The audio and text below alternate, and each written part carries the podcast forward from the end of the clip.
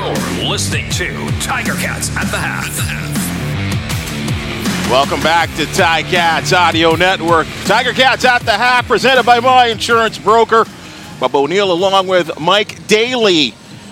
Tiger Cats taking it on the chin for 30 minutes of football, down 20 to 4 to the Toronto Argonauts at BMO Field. And let's bring in Mike Daky. And uh, I think when you take a look at everything across that 30 minutes of football, only one category the Tiger Cats are leading, and that's a turnover category at 2 to 1, which generally should mean that you're leading in the game. But let's just say it there's a reason why the Toronto Argonauts right now are 11 and 1, and they are showing it.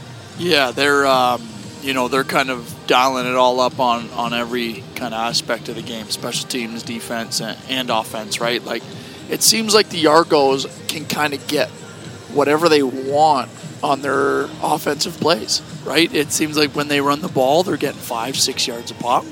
And when Chad Kelly decides that he wants to drive down the field and try to kick a field goal at the end to put some points up, he's able to, right? And um, on defense, yeah, the turnovers, you know, are in the favor of the Ticats, but one turnover for the Argos comes of way of a pick six, right? On the first drive of, of the Ticats uh, offense. So it's just not all turnovers are equal, and that one to, to take to the house early on in the game is, is tough. Argonauts with 259 yards of net offense to 104 for your Hamilton Tiger Cats. And of that 258, 218 through the air, Taylor Powell with 82. But I, with all due respect, 30 yards of that came on a late reception there uh, to try and set up that last ditch field goal attempt at the end of the half. Right now, Taylor Powell's not having a great game. No, and this Ticats offense is not having a great right. game right now. The, the problem is, is you know, you take two offside penalties on the O line. That puts you in a tough spot for second down, right? Some drop balls. You saw the one on Tim White. There was a probably 12 yard reception that he had that he dropped, right? And then it's just the only points that have come for the Ticats right now are on that fumbled punt return, right? Where there wasn't anything to happen and you kick a field goal, you get those three points out there. Um, it's just not really working for this Ticats offense right now, and I think something has to change. Somebody has to step up and make a big play or make a big time catch, kind of like you saw Kiondre do right at the end of the half there. Do you you say the word change? You have Matthew Shiltz, who has not played football since mid July when he went down. It was July 13th when he went down in that 37 to 29 victory in Edmonton and he was 10 of 17, 189 yards, and he ran a couple of times for 10 yards in that game. Typical Matthew Shiltz. Um, do you consider that change? Yeah, it's tough, right? Because you don't want to pull a guy like Taylor Powell, who's been doing so well as of late. You want him to be able to go through some of these and be able to come back and make a play and, and battle back from some adversity.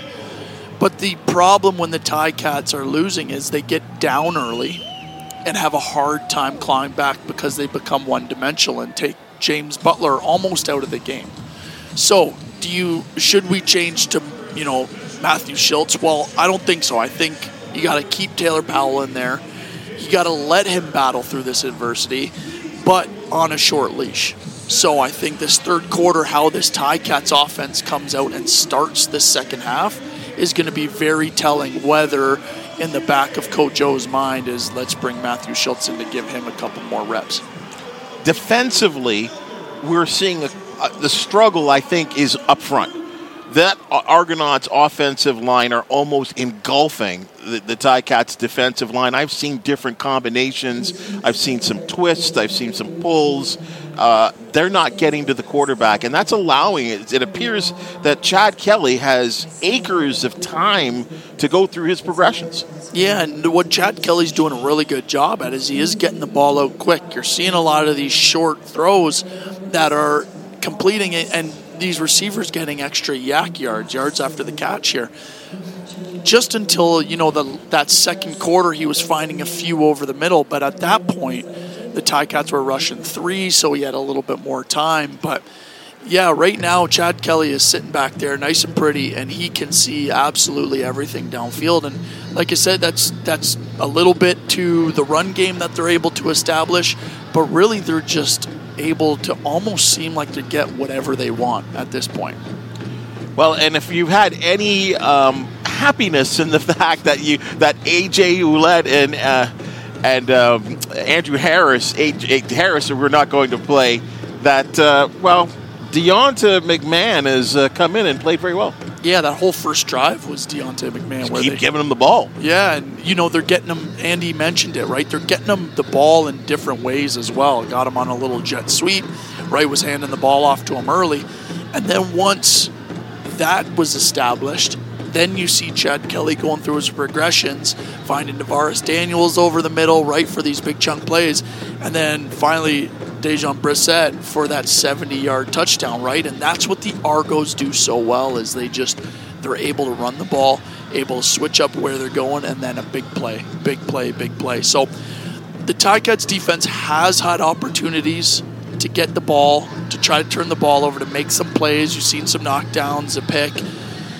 But it, there just needs to be a couple more to be able to help this offense out and just to get a little bit of momentum off of this Argos offense. Well, and the thing is, too, you've already seen through 30 minutes of football the Argonauts attack. It's, it's relentless. They're not letting go. And we just, in a time where we thought there in that last minute or so that they may just grind out the clock, they went into attack mode and they wanted field goal or touchdown at the end of the half. So that may, in some ways, that may open it up for the Ticat defense to have opportunities because Chad Kelly's going to put it up, right? And he's going to throw off his back foot. He's going to roll right, throw throw left, and, and the opposite side is the thing as well too. So there could be opportunities at some turnovers, and as you said, change the momentum of this game.